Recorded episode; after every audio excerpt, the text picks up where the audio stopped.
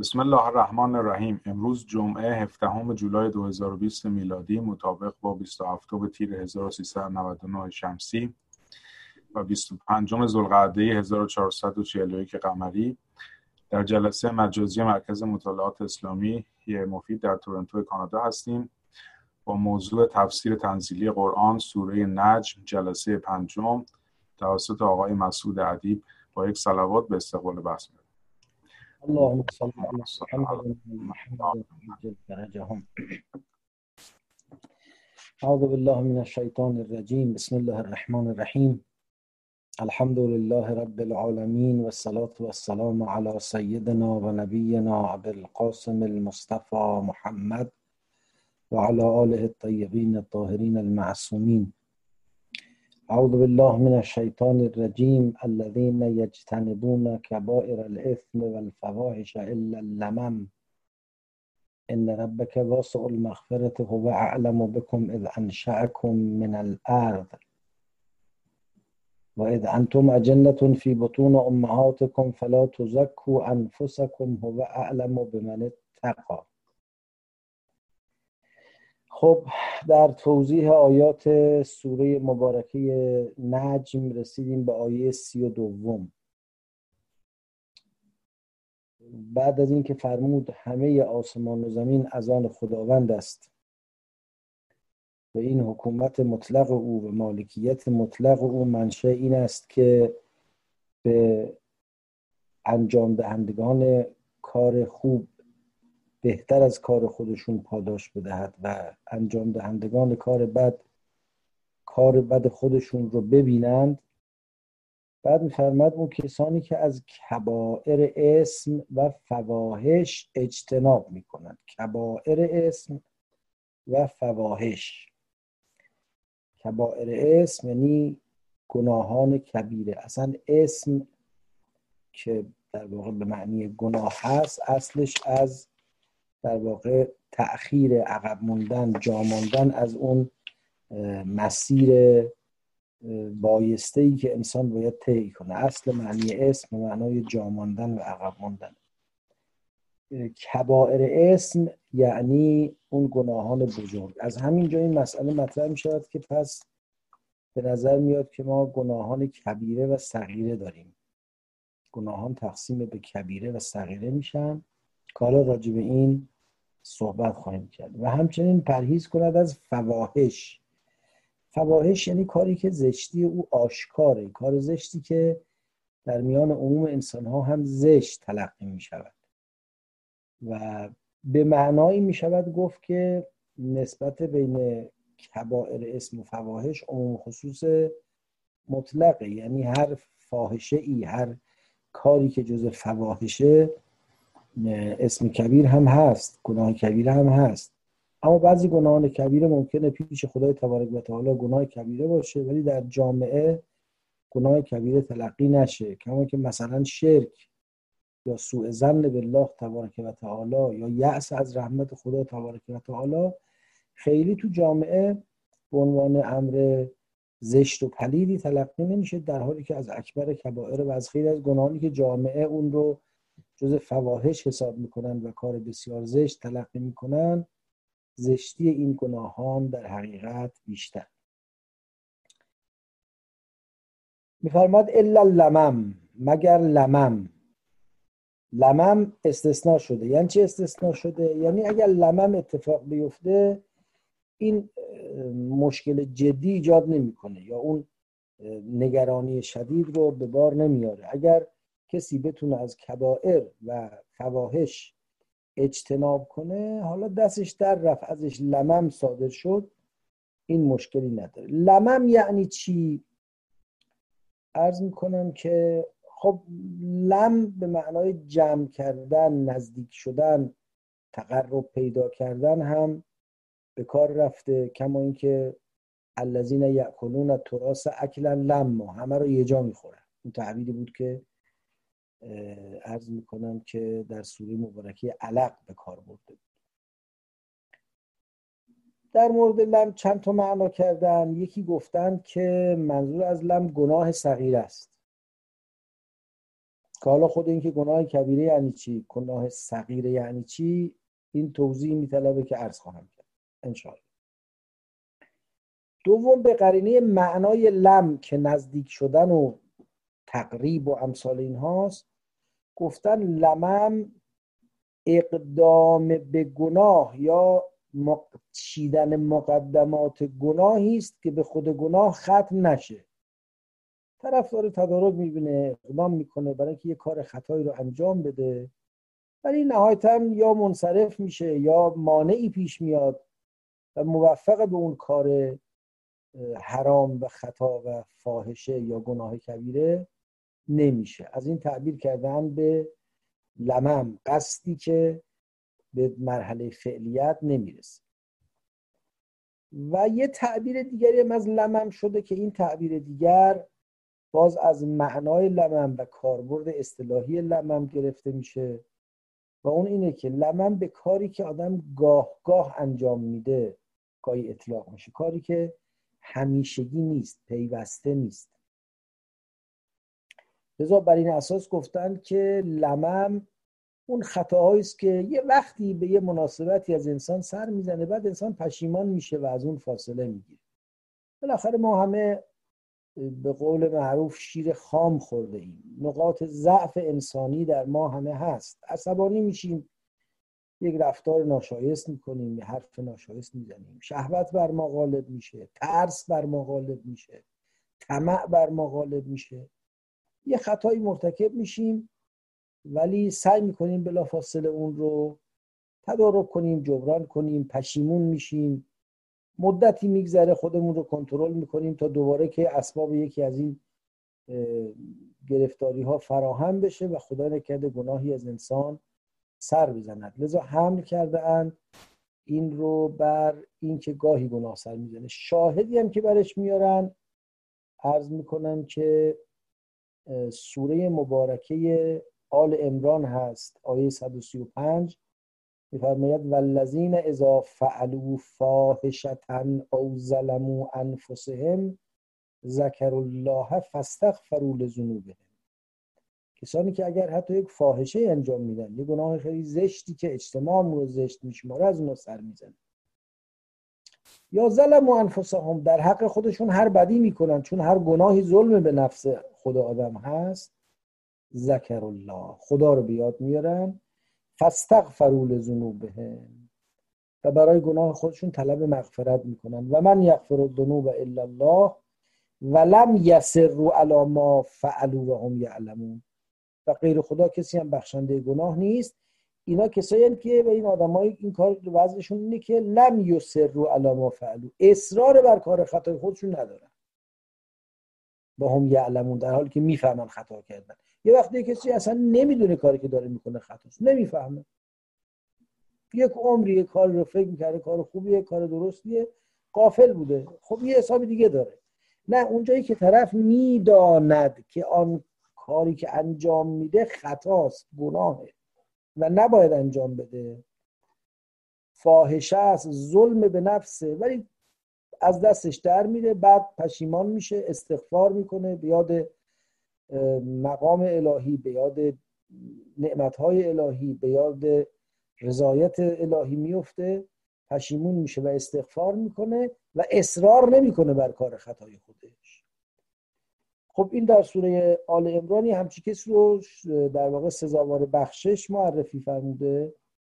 بنابراین گفتن که این الا لمن با توجه به معنای لمن که به معنای امر گاهگاهی و امری که گویی آدم نزدیک میشه ولی انجام نمیده دوباره فاصله می‌گیره به این معنا به کار رفته این رو هم براش به کار بود خب حالا اینجا بحثی که مطرح میشه اینه که مگر گناه صغیره و کبیره هم داره؟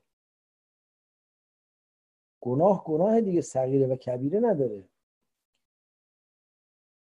در روایت میفرماید که لا تنظروا الی صغر المعصیه ولکن انظر الی من عصیت. نگاه نکن بگو حالا اینکه خیلی گناه سنگینی نیست. نگاه کن بالاخره معصیت چه کسی رو داری می‌کنی؟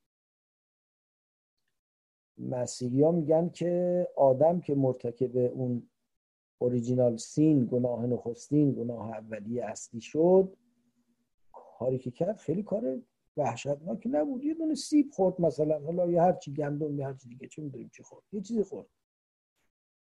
منتها پرده اسمت مخلوقات رو درید. برای اولین بار در مقابل امر خداوند تبارک و تعالی و تقدس ایستاد. این مهم بود. مهم اینه که انسان علیاذ بالله در برابر خداوند اسیان کنه. بنابراین با این منطق دیگه گناه صغیره و کبیره چه معنایی داره؟ خب ولی می‌بینیم اینجا تعبیر گناه کبیره به کار رفته. در سوره مبارکه نساء هم میفرماد ان تجتنبوا کبائر ما تنهون عنه. نکفر عنکم سیئاتکم و ندخلکم مدخلا کریما. اگر از اون چیزایی که ما نهی کردیم شما رو از اون درشتاش از اون بزرگاش پرهیز کنید که خود اینا میفهمونه چیزی به نام گناه صغیره وجود داره. اولا تبیین گناه صغیره چیه؟ توضیحش چیه؟ و ثانیا مصادیق گناه کبیره چه چیزایی هستن؟ درباره تبیین گناه صغیره خب حرفای زیادی زده شده. بعضی وقتا یه تبیین های ارائه میشه که در واقع مستاق هایی معرفی میشه که اصلا ما نمی‌تونیم تبیینی براش ارائه بدیم. گفتن بله گناه تقسیم کردن. خود خدای تبارک تعالی گفته اینا کبیر است اینا صغیر منتها به نظر میاد تبیینی که از مجموعه فضای آیات و روایات می شود استفاده کرد اینه. یک وقت این گناهی که از انسان سر می‌زنه ناشی از ضعف اوست. حالا ضعف ذاتی که به عنوان بشر داره. ضعفی که به عنوان یک آدم ترسیده داره یک آدم عصبانی شده داره یک آدم که شهوتش برانگیخته شده داره. یه آدمی ضعیفه بالاخره به خاطر ضعف انسانی خودش یه خطای انجام میده. اما یه وقتایی هست نه این آدم می‌فهمه چیکار داره می‌کنه. بر خودش هم مسلطه حواسش هم جمعه. عالما آمدن یه خطا می‌کنه. خطایی که اضطراری هم نداشته فشاری هم پشت سرش نبوده. یه وقت جان والجان نون میدزده. یه وقتی نه بانکو میدزده. اختلاس می‌کنه چند هزار فلان اختلاس می‌کنه کلاه ملت ور میداره. دزدی جان والجان گناه صغیره است. اگه گناه باشه اصلا چون واقعا اگه در معرض خطر باشه از گرسنگی اصلا جایزه که برداره. حالا اگرم عرض می‌کنم که در معرض خطر نبوده بالاخره گرسنگی فشار آورده عقلش ظاهر شده یک قرصنانی برداشته. این دزدی با اون دزدی که طرف میشینه ماها و سالها و حساب کتاب نقشه میریزه و حساب کتاب می‌کنه و برنامه میریزه که چجوری کلاه یک کسی رو یه ملتی رو برداره. خب این زمین تا آسمون با هم فرق می‌کنن. نه اینکه دزدی مقوله دزدی کبیره باشه یا صغیره. بستگی داره کی در چه شرایطی چجوری اونو انجام میده. بنابراین با این معیار شاید بشود گناه صغیره و کبیره را تا حدودی از هم تشخیص داد. با این حال برای تعیین مستاق گناه کبیره حرفای مختلفی زده شده است. اولا ارز می‌کنم که بعضی روایات فهرست کردن برشمردن که اینا گناهان کبیرن. روایت طولانی از امام صادق علیه السلام هست که ارز می‌کنم که یکی از سران معتزله میره پیش ایشون و از ایشون سوال می‌کنه. و ایشون جواب میده و هر موردی رو که ذکر می‌کنه آیه ای رو که مستند کبیر دانستن اون گناه هست رو هم متذکر میشه که خیلی طولانی حالا من نمی‌خوام بهش بپردازم. و بعد اون فرد وقتی بیرون میاد خیلی با شگفتی و تعجب میگه که هلاک بشه کسی که بگه علم غیر در خانه شما جای دیگری هم پیدا میشه. یا فهرست های مختلفی که به حال در روایات هست. بعضی گفتند که هر گناهی که در قرآن یا در روایات وعده عذاب برای او مطرح شده گفته شده که خدا به خاطر این گناه عذاب خواهد کرد می شود این رو گناه کبیره تلقی کرد. خب به نظر میاد پاره گناهان اصولا از قلمرو ارز می‌کنم که اون ضعف انسان به عنوان یک موجود ناتوان بیرونه. مثلا استکبار خود بزرگبینی تکبر شرک یأس از رحمت خدا سوء زن به خدای تبارک و تعالی پیمان شکنی و بسیاری از موارد دروغ. حالا وقتی آدم میاد ترس جونش توی لحظه دروغ میگه اون شاید مثلا مستاق نباشه. ولی بسیاری از موارد دروغ و نظر به مال مردم نظر به زندگی مردم و امثال اینها. اینا همه میشن گناهان کبیره. پاره دیگه از گناهان بستگی داره به اینکه در چه حال و روزی و از چه کسی صادر شده. در یه مواردی میشه صغیره تلقی بشه در یک مواردی کبیره. به هر حال آیه شریفه میفرماید که الذین یجتنبون کبائر الاسم اونایی که گناهان بزرگ رو ازش پرهیز می‌کنن. ول فواهش و همچنین کارهای زشتی رو که همگان زشت میشمرند ازش پرهیز می‌کنن الا لمه مگر حالا خطاهایی که برش اصرار نمیورزن ان ربک واسع المغفره خداوند پروردگار تو دارای مغفرت وسیع از واسع المغفره است. گسترده آمرزش است. آمرزش او همه رو در بر می‌گیره. خب اعلم بکم از انشأکم من الارض و از انتم اجنتون فی بطون امهاتکم. او به شما آگاهتر است. اون موقعی که شما رو از زمین به وجود آورد و اون موقعی که در شکم مادرهاتون جنین بودید. بعضی مفسرین گفتن یکیش اشاره به مبدع پیدایش انسان داره که از زمین آفریده شد مثلا حضرت آدم علیه السلام. یکیش هم به نه روال عادی پیدایش انسان که همه از شکم مادر زایده میشه. منتها با توجه به این واسع المغفره بودن خدا شاید معناش این باشه که خدا می‌دونه بالاخره شما موجود زمینی هستید. خودش شما رو از زمین آفرید. انشأکم من الارض. و یعنی مادیت شما زمینی بودن شما نشان دهنده ضعف و ناتوانی و کشش های زمینی و کشش های مادی است خدا می‌دونه شما شهوت دارید غضب دارید. و حتی اون زمانی که در شکم مادر بودید شکل می‌گرفتید. تأثیراتی که از پیرامون روتون گذاشته میشه. یه آدمی به اصطلاح وراستش نمی‌دونم ژنومش به نحوی است که قویتر یکی ضعیفتر اینا در محاسبات خدا نادیده گرفته. نمیشه. اینجور نیست که حکم خدا مثل حکم دادگاه نیست که براش فرق نکنه این آدم در چه احوالی مرتکب جرم شده. البته تو دادگاه هم عوامل مشدده و مخففه جرم وجود داره ولی خب همه چیز رو نمی‌تونن احسا کنن نه در نوشتن قانون می‌تونن احسا کنن نه در پیاده کردن قانون. یه تعدادی رو بالاخره به عنوان عوامل مشدده مخففه گفتن احرازش هم کار سختی. اما خدای تبارک و تعالی از خود شما به شما آگاه داره اعلمو بکن. آگاهتر سیقه افعل تفضیل به کار برده. یعنی خودتون هم درست از حال خودتون خبر دارید. بل الانسان علی نفسه بصیره ولو القا معاذیره. انسان هر چند هم عضو بیاره و بهانه بیاره خودش آگاه از کار خودش. از وضع خودش خودش آگاهه. بنابراین با اینکه خودتون هم می‌دونید که چه کارید خدا از شما بیشتر می‌تونه از می‌داند. از پنهانی های شما و می‌دونه که شما موجود زمینی هستید و در شکم مادران شکل گرفتید. اجنه جمع جنینه. جنین هایی در شکم مادران بودید. تحت تاثیر قرار گرفتید. مادرت بدحال شده یه اثر گذاشته. خوشحال شده یه اثر گذاشته. مادر علیاذ بالله گناه کرده یه اثری گذاشته. ثواب کرده یه اثری گذاشته. همه اینا رو خدای تبارک و تعالی در عکس عملی که برای شما در عالم در واقع ارائه میده لحاظ خواهد کرد. فلا تزکو انفسکم. خودتون خودتون رو پاک نپندارید یا پاک معرفی نکنید. باب تفعیل هم به معنای در واقع متعدی سلاسی مجرده هم به معنای شیعی رو دارای صفتی دانستن یا دارای صفتی معرفی کردن.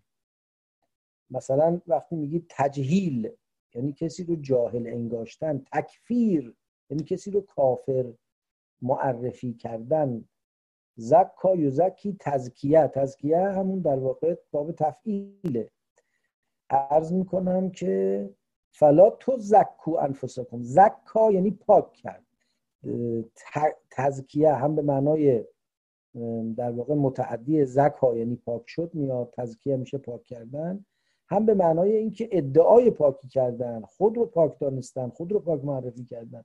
لازم نیست خیلی سجاده آب بکشید خودتون رو پاک معرفی کنید.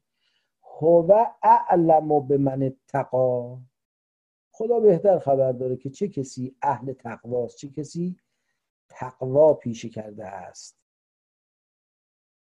افرعیت الذی تولا و اعطا قلیلا و اکدا. عنده علم الغیب فهو یرا. ام لم ینبأ بما صحف موسی و ابراهیم الذی وفا. افرعیت الذی تولا آیا ندیده اون آدمی رو که پشت کرد روی گردان شد؟ افرعیت قبلا هم فکر می‌کنم داشتیم و عرض کردم. همزه استفهام فای تفریع رعیتم یعنی دی. آیا دیدی یا تو فارسی بخوایم راحت تر بگیم باید بگیم آیا ندیدی؟ آیا خبر داری؟ معناش در واقع اگه بخوایم به ترجمه فارسی کنیم باید این باشد که از فلانی چه خبر؟ خبر اونو به من بگو. اون تو, تو چه وضعیت؟ اونو چگونه یافتی؟ افرعیت الذی تولا. چه خبر از اون کسی که رویگردان شد پشت کرد و رفت؟ یا برگشت از مسیر خودش برگشت. و اعتا قلیلا و اکتا یک کمی اعطا کرد اندکی بخشید بعد قطع کرد بخشش خودش رو. دست نگه داشت.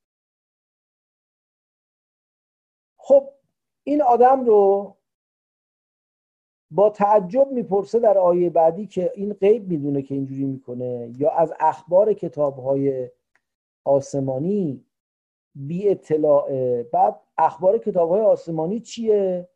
اینه که هر کسی بار گناه خودش رو خودش به دوش می‌کشه و هر کسی حاصل تلاش خودش رو دریافت خواهد کرد و الی آخر سیزده مورد به عنوان در واقع اخبار کتاب های آسمانی ذکر می‌کنند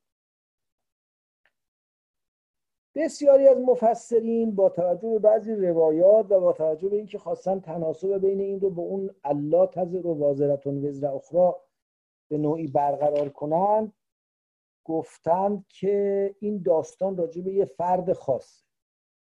روایاتی هم نقل شده. اون فرد خاص کیه؟ بعضی گفتن این فرد خاص از مسلمونا بوده. مستاقا گفتن عثمان ابن عفان بوده. گفتن که عثمان عفان خیلی پول خرج می‌کرد در راه خدا. یه برادر رضایی داره عثمان که به نام سعد ابن عبدالله ابن عبی سر که بعدا هم این حاکم مصر شد و اون قائله به پا کرد و مردم مصر شورش کردن آمدن خلیفه رو کشتن. عرض می‌کنم که این بهش گفت که چرا انقدر پول به پاش می‌کنی؟ گفت من پیش خدا روسیه هم شرمنده هم گناهکارم می‌خوام خدا منو ببخشه. گفت بابا چی کاری پول خرج می‌کنی؟ فردا میفتی به خلاصه روغن سوزی رو به چه کنم چه کنم. این شطور تو با جهازش و تشکیلاتش به من بده. من فردا قیامت گناه تو رو گردم گفتن که اونم گفت خیلی خوب دیگه شروع کرد به امساک کردن و پول ندادن. این آیات نازل شد. این بعضی اینجوری گفت. بعضی گفتن نه این ولید ابن مغیره مخزونی بوده. اوائل خیلی با پیغمبر سر جنگ نداشت. یه کمی که متمایل شده بود کمان که توی عرض می‌کنم که سوره مدثر هم بود اگرش سوره مزمل هم بود که بله فرمود که زرنی و من خلقت و وحیدا. اونجا عرض می‌کنم که فراموش کردم یا مدثر یا مزمل. بالاخره یکی از سوار سوار اوائل بود که فرمود که این آمد بررسی کرد و نگاه کرد و اندازه گیری کرد و حساب کتاب کرد و بعد گفت سهره که تو روایت گفتن اول آمد گفت آخه چی بگیم؟ این کلام زیباییه کلام متقنیه. نمیشه گفت سهره نمیشه گفت شعر. و به نظر می اومد یه تمایلی پیدا کرده ولی بعدا مردم بهش گفتن که عجب تو منحرف داری میشی از تو بعیده. خلاصه انداختنش سر دنده لج و نهایتا انکار کرد. بعضی گفتن منظور اونه و همین قصه رو درباره او گفتن. درباره این معاصب وائل سهمی گفت. خب حالا نمی‌دونیم واقعا هم شاید یه آدمی کار کرده. ما نمی‌تونیم انکار کنیم. اما به نظر میاد اصلا نیاز نیست یه آدم خاصی این وسط بیاد. یعنی بدون اینکه بخوام یقه کسی رو بگیریم یه قصه داشته باشیم و این آیات توضیح اون قصه باشه خود آیات معنا داره. افرعیت الذی تولا آیا دقت کردی؟ آیا خبر داری؟ یا برا ما بگو اخبار اون کسی که تولا رویگردان شد. تولا و رویگردان شد خب مگر در همون آیه 29 نفرمود فاعرض عمن تولا عن ذکرنا. و لم یرد الا الحیات الدنیا. این همونه. ارایت الذی تولا همون کسی که از یاد خدا از دعوت خدایی از دعوت تو از قرآن از حقیقت روی گردان شد. هر کی می‌خواد باشه. البته این تولا بیشتر سیاق آیه رو می‌بره به سمت اینکه مراد منکران عبودیت خداوند مشرکان و کافران و امثال اینها باشن. انشالله منظور همونا باشن. چون ملاکش اگر یه قدری گسترده تر از مشرکان بشه ما هم گرفتار میشیم. افرعیت الذی تولا و اعطا قلیلا و اکدا. یکم کار خوب کرد هیچ آدمی هم نیست که هیچ یکم هم کار خوب نکنه. خیلی نادرن آدمایی که سراسر وجودشون شر و خباست و حق ستیزی باشه. بالاخره یه جای دلش میسوزه یه جای خرجی می‌کنه کمکی می‌کنه اعطایی می‌کنه سمبل و نشانه دیگر خواهی و توجه به نیازهای دیگران اعطاست. و اکتا ولی قطعش می‌کنه. چرا؟ چون خیال می‌کنه که با این انفاق کردن بیچاره میشم فردای خودم چی میشه؟ اگه ببخشم فردا خودم معطل میمونم. و خب این این اختصاصی به ابو جهل و نمی‌دونم ولید ابن مغیر و آصف ابن وائل سهمی نداره. خود ما هم همینجوریم. خود ماها یه ذره هزینه کردنمون برای کارهای خیر فکرمون ذهنمون نمی‌دونم وقتمون آبرومون پولمون هر چی می‌خوایم هزینه کنیم تا یه ذره میان گرم بشیم بعد شیطون گولمون می‌زنه. اه؟ خب این همه حرفا رو نزن بذاری جایی بری ثبتش کنی به اسم خودت درش بیاری. همه پولا رو نده همه کارا رو نکن. بذار استراحت کنی بقیه بیان. معمولا این روحیه در ما هست که تا یک قدم بزرگ می‌خوایم برداریم مانع شیطانی سر راه میاد. و اعتا قلیلا و اکدا عنده علم الغیب فهو یرا. این آدم از غیب خبر داره. و لذا داره نگاه به صحیفه غیب می‌کنه. جام جهان جهان نما دستشه که فهمیده اگه الان انفاق کنه فردا گرسنه خواهد موند؟ اصلا تو فردا زنده ای که گرسنه باشی یا سیر باشی؟ خب خیلی وقتا می‌بینیم یه آدمایی حالا ممکنه یه برنامه یه ریخته داره کار می‌کنه معنی این حرف هم این نیست که هر چی تو دستته بده. قرآن یه کتاب جامعی است همشون با هم باید فهمید. خیلی جا میفرماید که نه بخل بورزید نه یه دفعه هر چی دارید رو بریز به پاش کنید انفاق کنید که بعدا حسرت بخورید. نه بس نه اعتا قلیلا و اکتا. یه ذره اعطا می‌کنه بعد قطع می‌کنه اعطا رو. نه اعطا مستمر مناسب حالت با تدبیر با عقلانیت باید صورت بگیره. اما اینکه خب برای چی من بدم؟ شاید فردا خودم احتیاج داشتم. الان بیشتر محتاجی تا فردا. خود این اعطا رو الان بهش احتیاج داری. هر مقدار که توانت هست هر مقداری که عقلانیت و حکمت اقتضا می‌کنه باید اعطا کنی باید دیگر خواه باشی باید در سرنوشت دیگران تاثیر مثبت بگذاری. عنده علم الغیب مگه علم غیب داری که تو تا فردا زنده ای تا یه ما دیگه تا یه سال دیگه. خیلی وقتا آدما می‌بینی بنده خدا بچه‌هاش بزرگ شدن رفتن یا اصلا بچه نداره نمی‌دونم.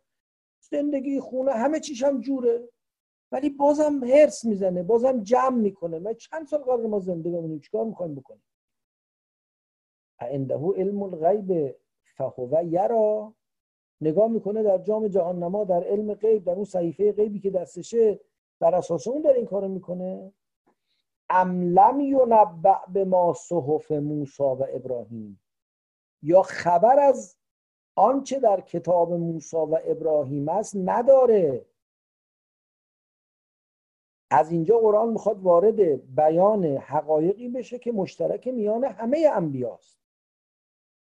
به موسی و ابراهیم اشاره می‌کنه. شاید به این دلیل که اولا این دو پیغمبر شناخته ترین پیغمبران پیش مخاطبان بودن ثانیا کتاب موسی در دسترس اینا بوده و درسته که تجمع یهودیان در مدینه بوده ولی اهل مکه هم بعضیشون تورات رو داشتن میخوندن. حتی زبان عبری و خط عبری بلد بودن. در نقل ها هست که مثلا عمر بن خطاب در همون دوره هم که تو مکه بوده ایشون عبری هم بلد بوده. ضمن اینکه خط مسند رو که خط اول مکه بلد بوده بعد خط حیری که بعدا بهش میگن خط کوفی اونم بلد بوده خط عبری هم بلد بوده ایشون.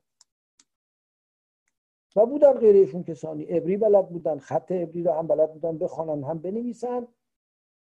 بنابراین کتاب تورات شناخته شده بوده. لذا به کتاب موسی اشاره می‌کنه. و ابراهیم خب کتابی از ابراهیم به دست ما که نرسیده ظاهرا به دست اونا هم نرسیده بوده.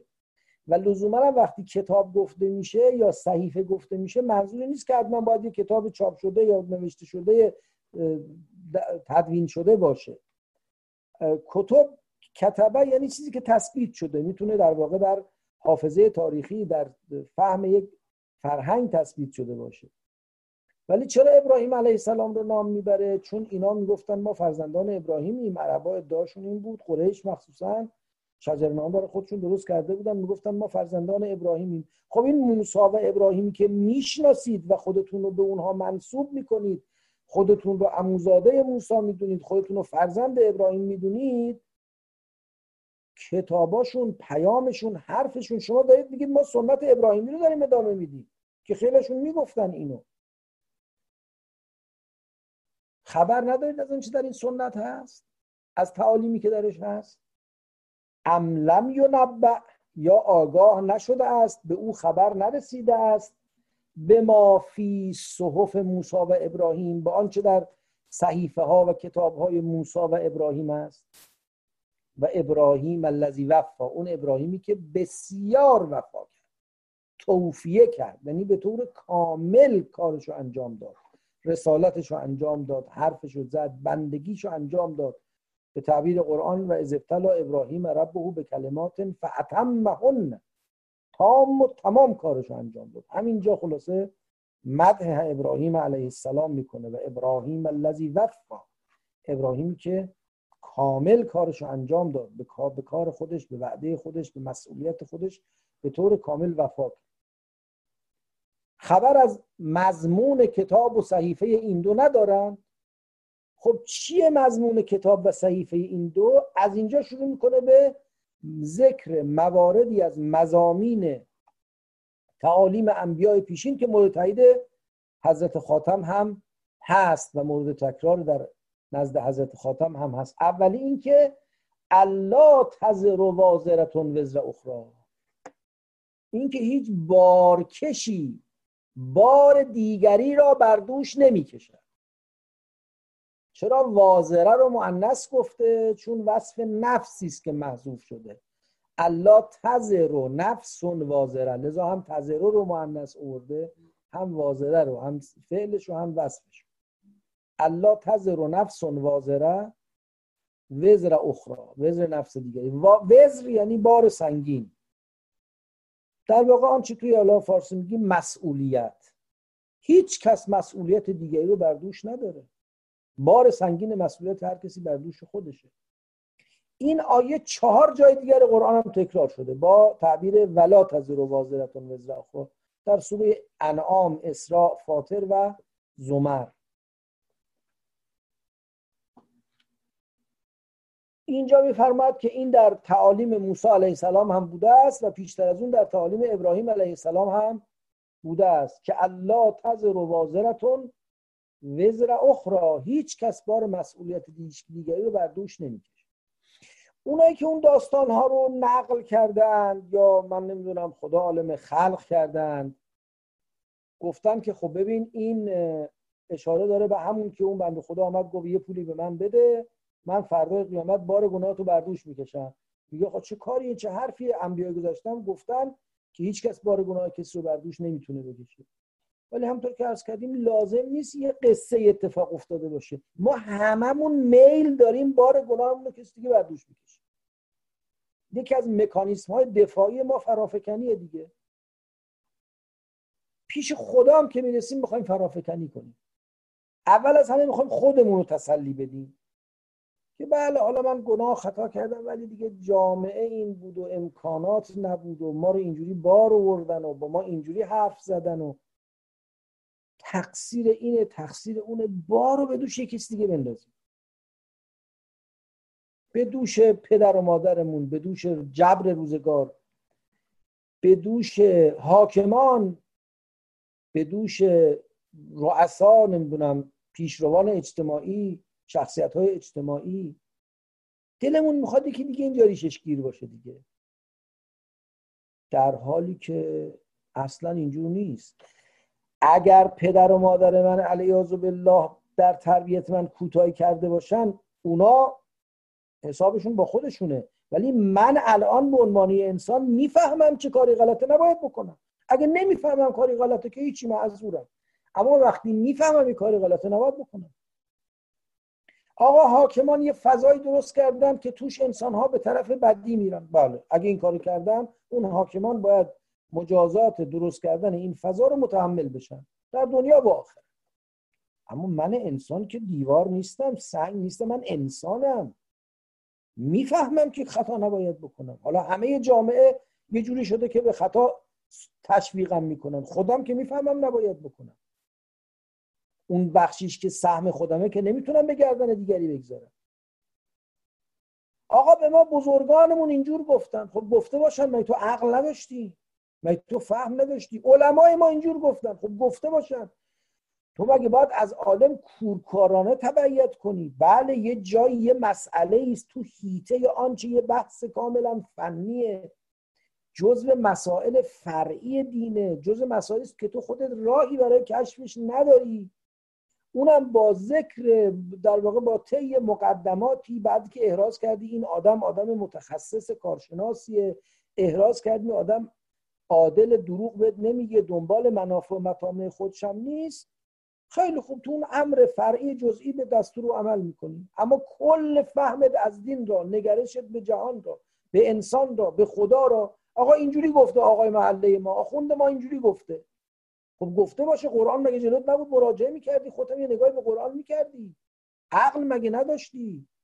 این همه آثار و منابع به میراث رسیده از اهل بیت رسالت و از عالمان بزرگ. خب میخوندی میشنیدی نقد می‌کردی بررسی می‌کردی به نتیجه می‌رسیدی. این میل ماست که بارمون رو به دوش دیگری بندازیم. ما خبر نداریم از کتاب های پیشینیان. الله تزر و وازرتون وزر اخرى. باید اینو بفهمیم.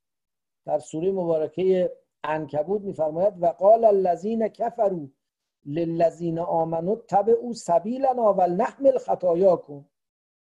کفار به مؤمنین می‌گفتن شما به راه ما بیاید ما خطاهای شما رو بر دوش خواهیم گرفت و ما هم به حاملین من خطایا هم من شی انهم لکاذبون. نمی‌تونن اینا و نخواهند اگرم بتونن نخواهند کرد که خطای کسی رو کسی دیگه به دوش بگیره. اینا دروغ میگن. چرا آدم خودش رو گول بزنه؟ مسئولیت هر کس در سال جای خودش محفوظ و مسئولیت دیگری رافع مسئولیت من نیست. الله تزر و وازرتون وزر اخرى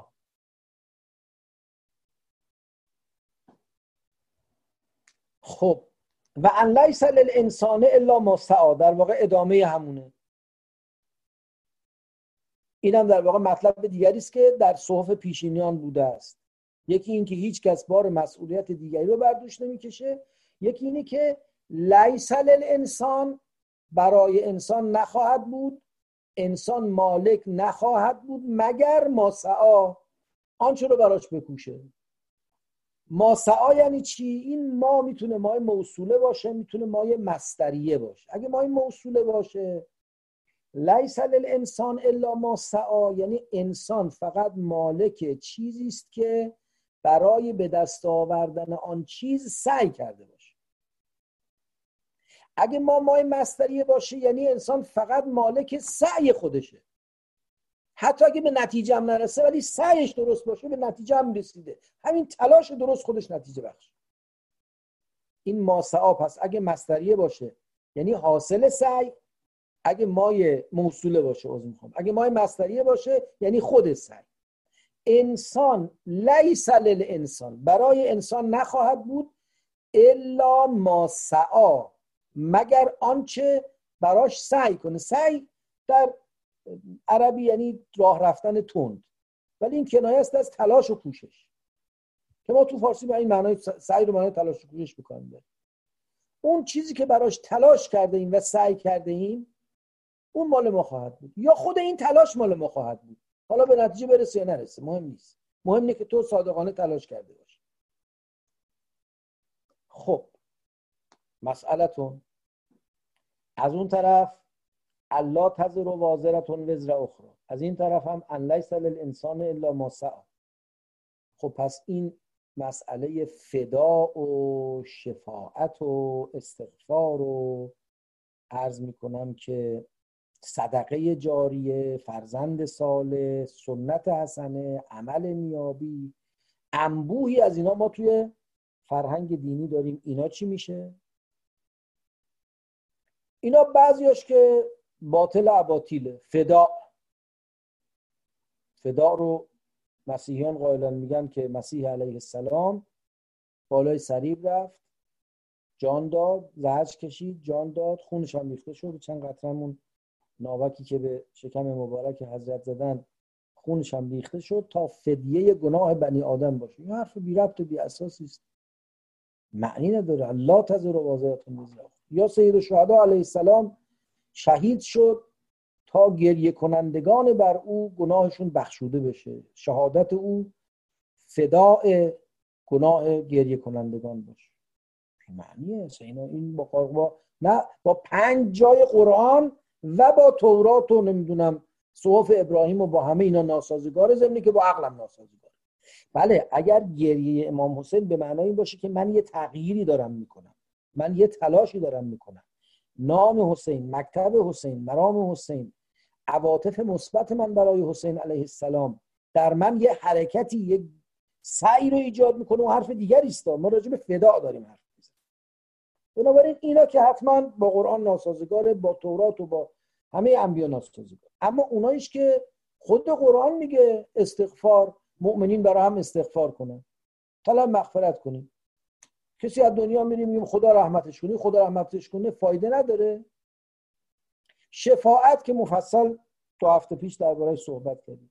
صدقه جاریه. چقدر گفته شده است که اگر انسان از دنیا بره و یه چیزایی بعد او باقی بمونه فرزند صالحی که دعا کنه کتابی که مردم بخونن ازش چیز یاد بگیرن مسجدی نمی‌دونم چشمه ای آبنباری بیمارستانی بر جای بگذاره اینا براش همچنان ثواب نوشته میشه.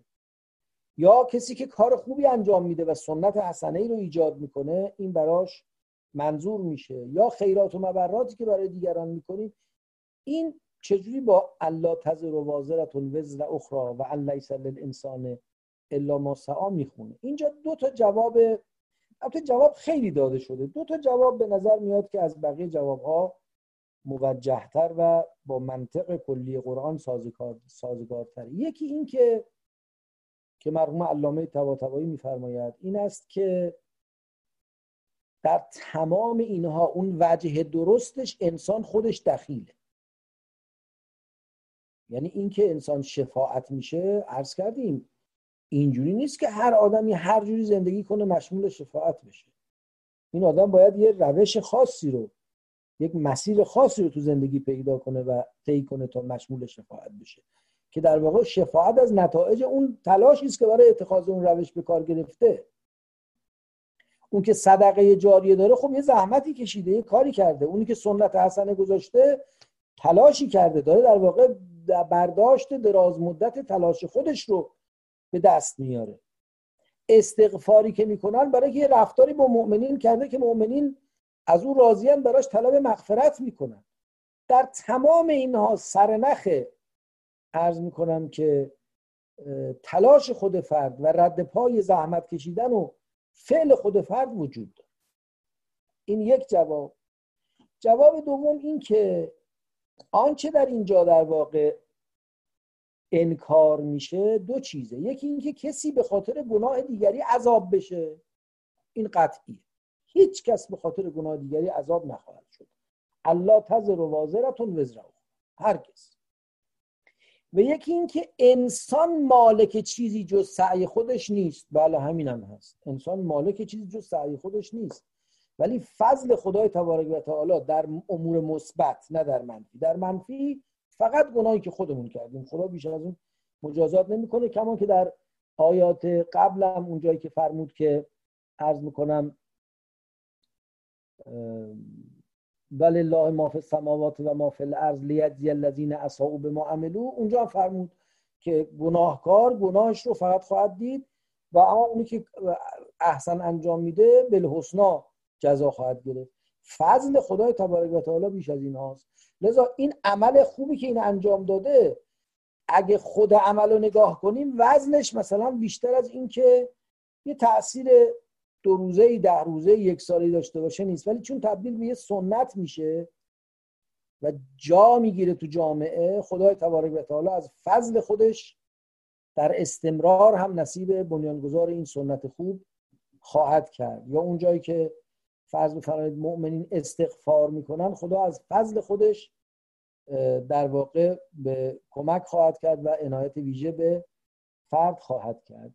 بنابراین اونی که ما می‌تونیم روش حساب کنیم و استحقاق پیدا می‌کنیم اگرچه همون استحقاق هم باز به فضل و عنایت خداست و اساسا در مقابل خدای تبارک و تعالی کسی عددی نیست که استحقاقی داشته باشه. اون جاییست که خودمون تلاش کرده ایم. و ان لیس للانسان الا ما سعا و سعیه سوف یرا. و تلاش او به زودی دیده خواهد شد. سوف یرا. تلاشش دیده خواهد شد.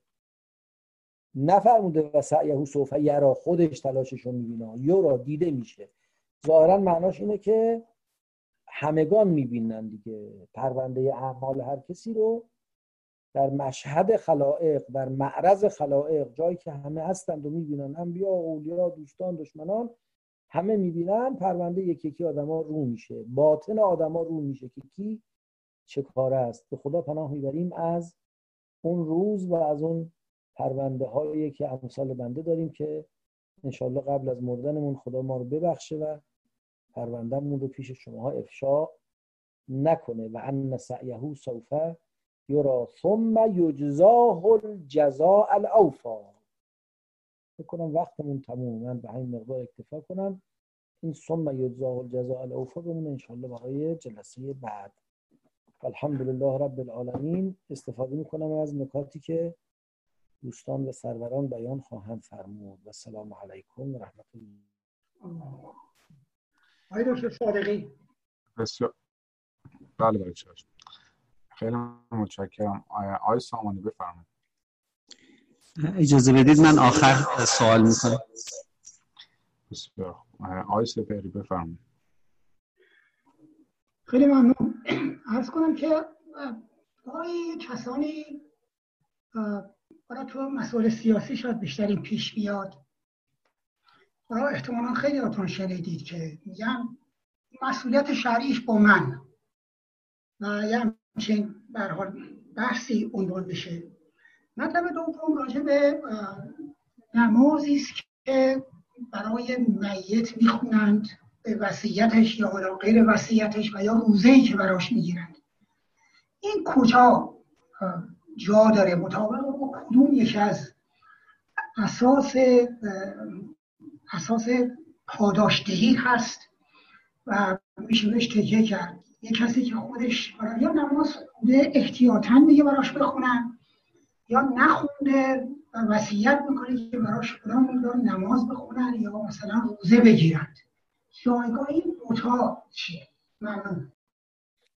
عرض بکنم اما مسئله اولی که فرمودید ببینید یه وقتی در مقام بیان حکم شرعی کسی که صلاحیت اصدار حکم شرعی داره عهده می‌گیره. مثل اینکه مرجع تقلید اول رسالهش می عمل به این رساله مجزی است. یعنی اگه این کارو بکنید وظیفتون رو انجام دادید. به تعبیری معناش اینه که من گردن می‌گیرم. یه اینه. من از کسی مسئله شرعی می‌پرسم میگه حکمش اینه.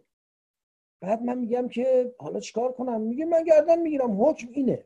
اون آدمم صلاحیت این که حالا یا فتوا بده یا نقل فتوا کنه داره. منم به نحو معقولی می‌تونم به اون آدم اعتماد کنم. این مقدارش اشکالی نداره. به گردن می‌گیره یعنی بیان حکم رو انجام میده و مسئولیت این بیان را یا مسئولیت فتوا رو بر دوش می‌گیره که خیلی مسئولیت سنگینیه. از حضرت صادق علیه السلام نقل شده به که از اصحابش فرمود ایاک و فتیا لا تجعل رقبتک للناس جسرا. از فتوا دادن بپرهیز گردن تو پل مردم نکن بیا روی سوار ولی حالا یه وقتی اینجوریه میگه آقا من مسئله رو دیدم خیال راحت باشه. من مراجعه کردم پرسیدم دیدم. یه وقت این اینجاست. اینجا عیب نداره. کسی میگه آقا من مسئولیت در واقع مسئولیت حرف خودش رو بر دوش می‌گیره نه مسئولیت عمل منو. اگه من از کسی مسئله می‌پرسم یا بیان فتوا می‌کنه یا فتوا صادر می‌کنه اون مسئولیت فتوای خودش رو بر دوش گرفته نه مسئولیت عمل منو. منم اگر اعتمادم به این آدم ناقل فتوا یا صادر کننده فتوا از مقدمات درستی برخورداره خب منم مسئولیتمو می‌تونم بر عهده بگیرم. اما یه وقتی هست نه فتوا رو هر دو می‌دونیم چیه حکم رو می‌دونیم چیه وظیفه اخلاقی رو می‌دونیم چیه. بعد طرف میگه که نه تو برو جلو با من. با من. هیچ همچین چیزی نیست. هیچ همچین چیزی همونه که ما هم به حاملین من خطایا هم من شیء هم الا یکذبون یا کاذبون.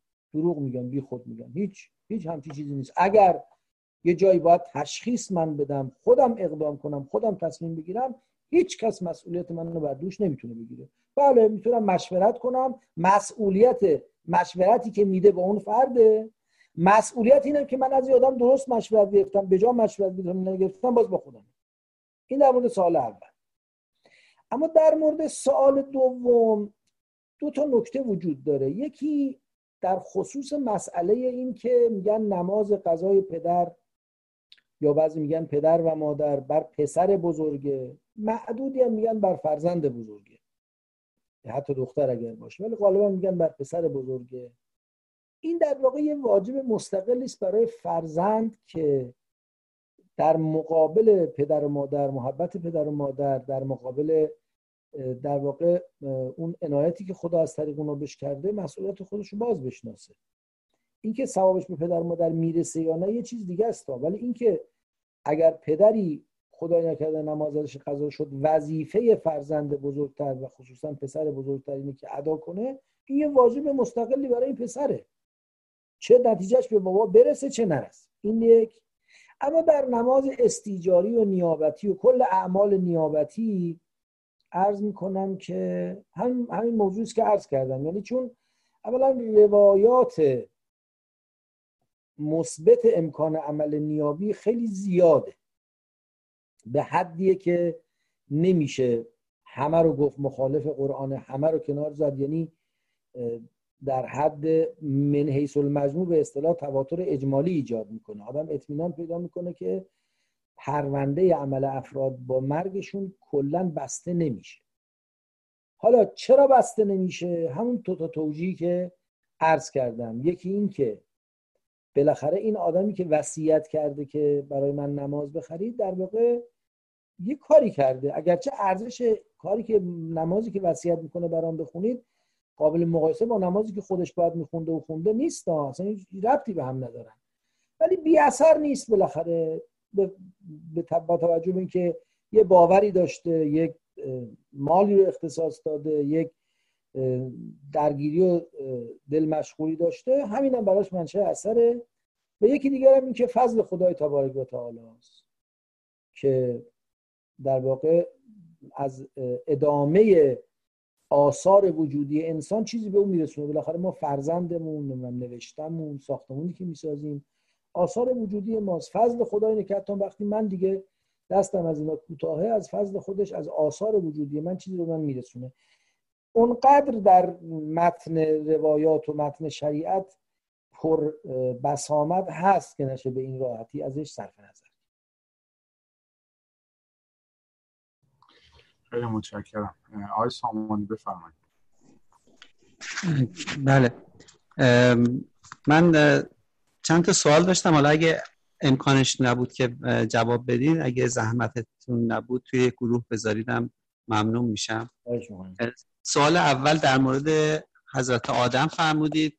برداشت من این بودش که مثل که شما فرمودید اولین نوع اولین اسیان بوده در حالی که ظاهرا شیطان که از خانواده جن هست و جن هم کافر و مؤمن داره ظاهرا ابلیس جز کفار بوده حتی کان من کافرین بوده و اسیان خداوند قبل از خلقت انسان هم ظاهرا وجود داشته. البته جن شیطان جز کفار نبوده شیطان جز ملائکه حساب می شده جز عبادت کنندگان بوده. به تعبیر امیرالمومنین قد ابدل لا ستت آلاف سنه لا یدرا ام من سنی دنیا ام سنی دنیا ام من سنی الاخره خیلی هم عبادت می‌کرده و همین دلیل هم مقرب شده بوده منتها تکبر ورزیده. این که میگم اولین اسیان یعنی اولین اسیانی که در ساحت انسانی در ساحت بشری یا تعبیر روی زمین اتفاق افتاده. چون آنچه در مورد شیطان بوده در یه عالمی قبل از عالم ماست. ما در واقع اگر بگیم انسان تو این دنیا یه عالمی داره که حالا مثلا فرض کنید با قصه آدم شروع میشه و بعدم با قیامت تمام میشه قبل از اون یه احوالات دیگری است بعد از اون یه احوالات دیگری شیطان به قبل از اون برمیگرده هرچه هست. بله.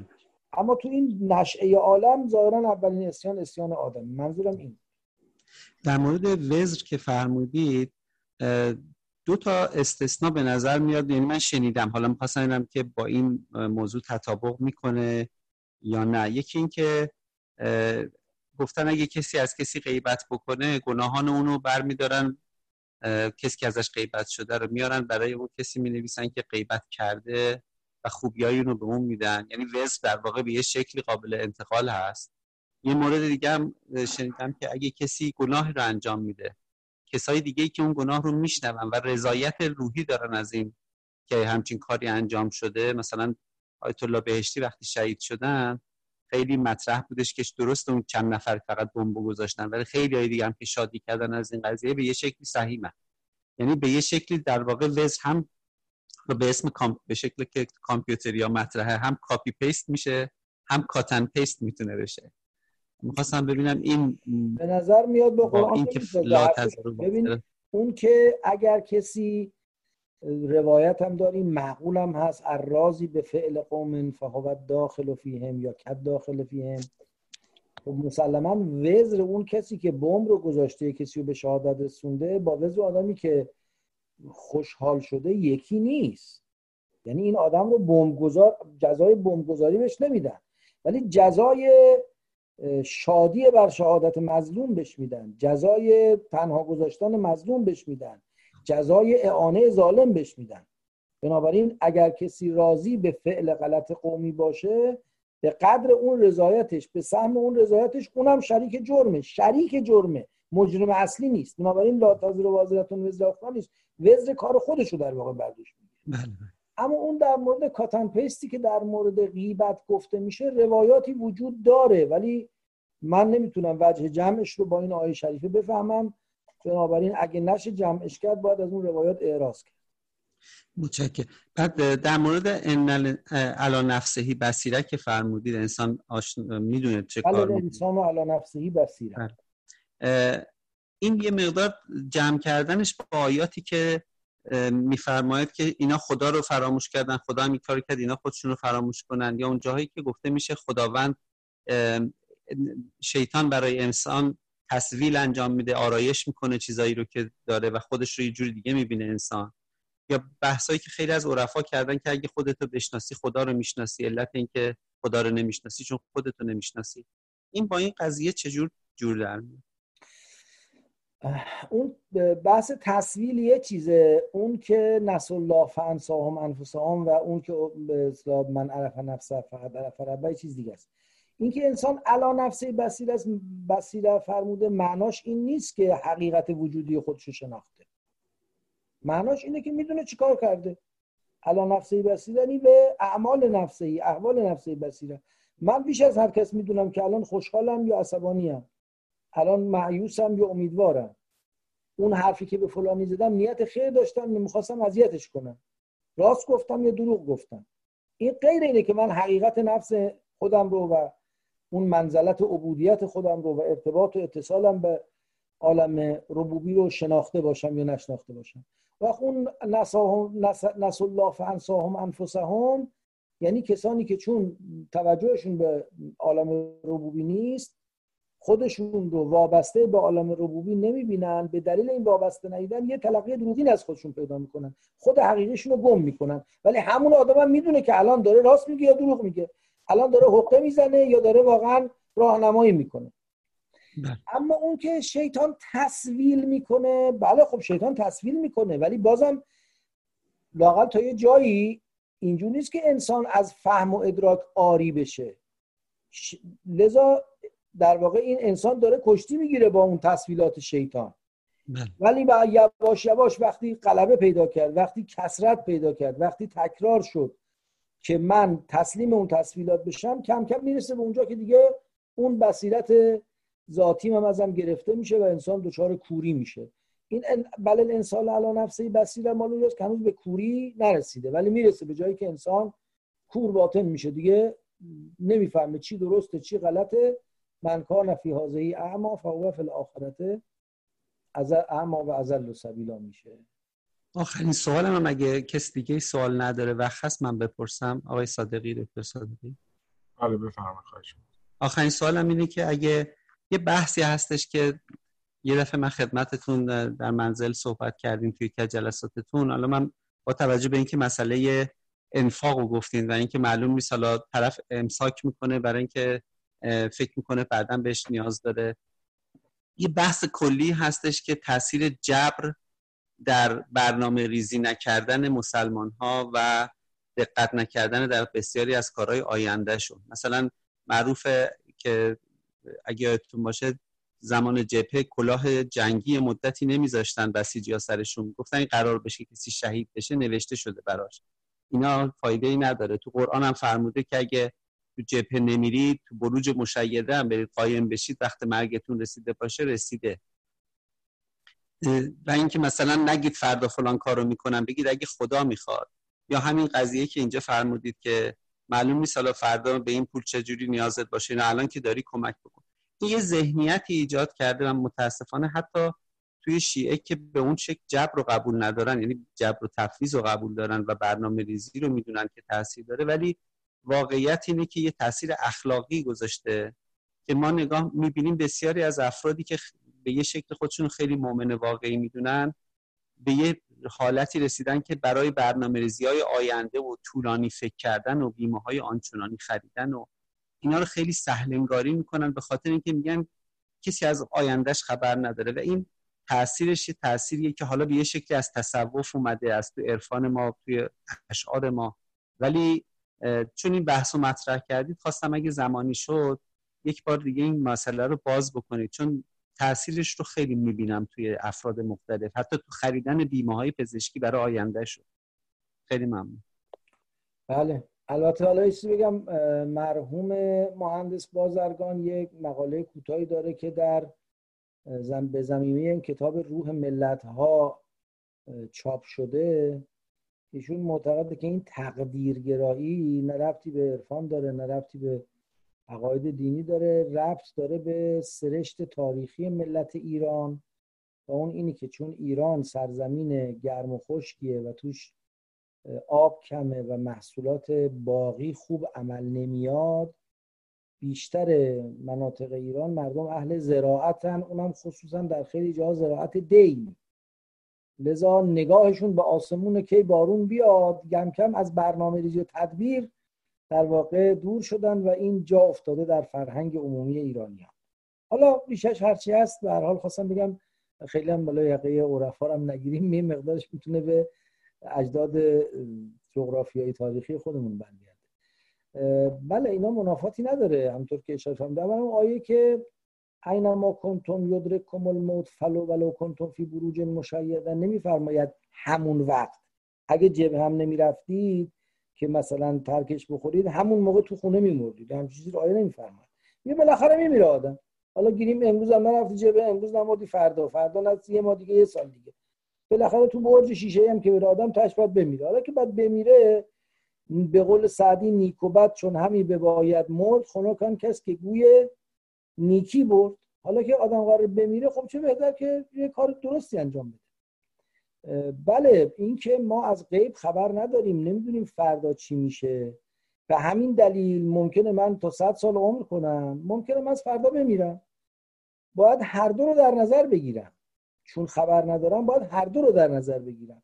اگه الان می‌تونم یه بیمه عمری بخرم یک بیمه سلامتی بخرم که اگه موندم و پیر و کور شدم به دادم برسه. اگرم مردم یه چیزی کفت از زن بچم بذارن این هیچ منافاتی با توحید و منافاتی با عرض می‌کنم که بندگی خدا نداره که این کار انجام بدم. کمان که عرض کردم در انفاق هم میفرماید که ولا تجعل یدک مغلولتا الى که ولا تبسطها کل البست فتعقد ملوما محصورا. نه دستو به گردنت ببند که هیچی به کسی ندی نه باز بازش کن هر چی داری بدی بره. نه. حساب کن کتاب کن یه ضرورت های زندگی داره. ولی برای امروز تو فردا تو پس فردا تو سال دیگه و نوه و نتیجه و فردا چی میشه و بعدا چی میشه اینا دیگه افراطه. اینو در نظر داشته باش که به حال همون قدر که ممکنه ده سال دیگه به این شی نیاز پیدا کنی الان به این که درد و دریق برادر مسلمانت رو خواهر مسلمانت رو همسایت رو که نداره اینو فرو بنشانی و آرامشی برای دل او ایجاد کنی الان به این بیشتر احتیاج داری تا ده سال دیگه به کار کردی که برای این تصور می‌کنی.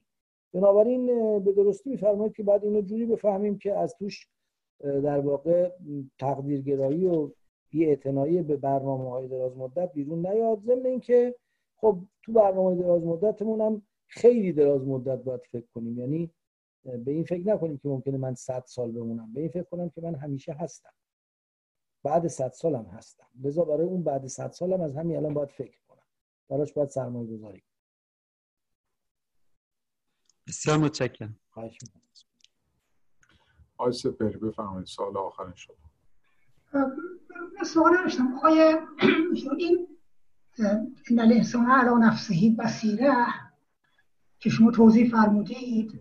شاید اگر دنبالش رو بخوریم که ولو علا معازیره این توضیح شما بیشتر یا بیافته؟ بله بله الانسان علا نفسهی بسیره ولو القا معاذیره یعنی حتی اگه عذرم میاره ولی خودش می‌دونه داره فرافکنی می‌کنه. عذرهای بیخودی میاره که خودش هم می‌دونه بیخوده. عرض کردم ولی اون مرحله است که هنوز نه وجدان انسان بیداره نفس لوامه بیداره. می‌خواد مسئولیت رو به دوش کسی دیگه بندازه در حالی که خودش هم می‌دونه مسئولیت به خودش. اما می‌رسه یه جایی که این نفس لوامه هم دیگه از کار بیفته و وقت دیگه آدم اصلا نمی‌فهمه که چقدر داره خطا می‌کنه. خدا به داد اون برسه به اونجا نرسیم واقعا